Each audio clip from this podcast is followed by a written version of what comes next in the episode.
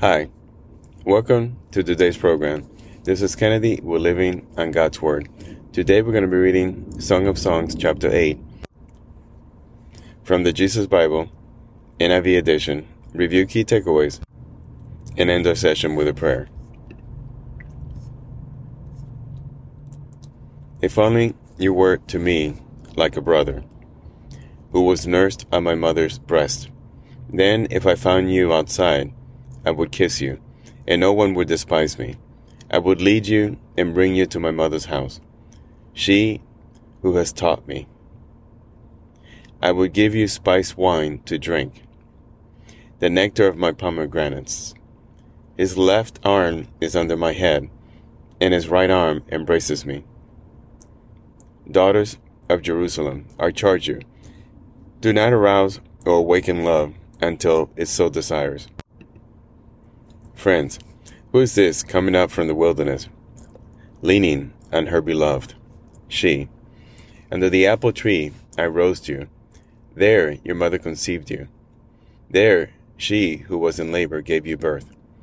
Place me like a seal over your heart, like a seal on your arm, for love is as strong as death its jealousy unyielding as the grave. It burns like blazing fire, like a mighty flame. Many waters cannot quench love, rivers cannot sweep it away. If one were to give all the wealth of one's house for love, it would be utterly scorned. Friends, we have a little sister, and her breasts are not yet grown. What shall we do for our sister on the day she is spoken for?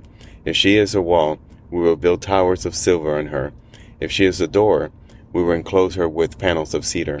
She, I am a wall, and my breasts are like towers. Thus I have become in his eyes like one bringing contentment. Solomon had a vineyard in Baal Hamon. He let out his vineyard to tenants. Each was to bring for its fruit a thousand shekels of silver. But my own vineyard is mine to give. The thousand shekels are for you, Solomon, and two hundred are for those who tend its fruit. You who dwell in the gardens with friends in attendance, let me hear your voice. She, Come away, my beloved, and be like a gazelle or like a young stag on the spice laden mountains. This is the end of Song of Songs, chapter 8. So let us pray and reflect on this beautiful poem from our Lord. Father, thank you for your love. Thank you for your words of wisdom, of caring, of love, of protection. Help us every day wake up and look at others, look at our fellow humans as brothers and sisters that we need to love and that we need to protect and then to lead them towards you, towards your path, towards the path of Christ. Give us this strength, give us this wisdom.